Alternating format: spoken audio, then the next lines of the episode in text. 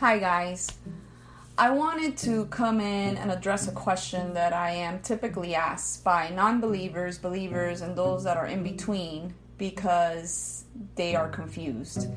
And one of the questions that they ask is, why do bad things happen to good people? Now, I found that when most people ask this question, there's a hidden personal pronoun in it. It usually is, why do you, God, let bad things happen to people? It's an accusation that we bring to God sometimes because we don't understand, but most usually when we are experiencing an acute pain in our life, like a relational hurt, a physical problem or illness, maybe even a painful circumstance like being falsely accused, blamed, fired, or generally put upon. So now that we get the idea, let's take the most gut-wrenching example, which to me would be the death of a child, and see if together we can't make better sense of why God would allow the bad to exist. So again, why would God allow that? Like, why would God allow a child to lose his or her life? From God's perspective, that life is not lost. God is able to restore to that child their life. So no loss is suffered on the part of the child. And what I'm going to say next is very important, and I want you to clearly, clearly listen. Life is not lost to the one who can restore it. So again, God is able to restore to that child their life. So from his perspective, there is no lost life, because life is not lost to the one who can restore it, which is God.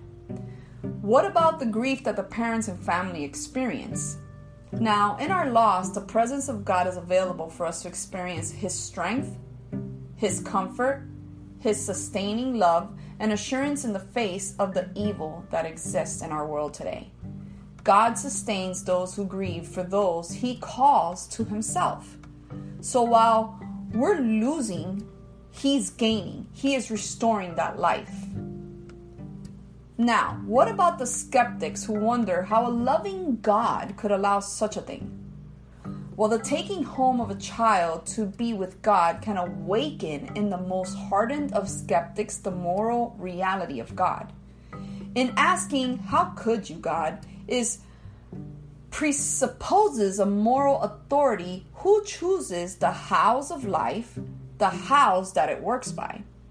So whether it's the child, family, or skeptic, all have a witness of the reality of God. The existence of evil points to the reality of a God who can overcome even the bad. And we'd want no less a God. So my hope is that in asking this question, you will find his the comfort of his presence breaking through the hurt to reveal the love of his son, Jesus, right where you are. God has made it possible for you to know him and experience an amazing change in your own life. So discover how you can find peace with God. You can also send me your prayer request. You can message me. You can reach out to me on Facebook. Whatever you'd like to do.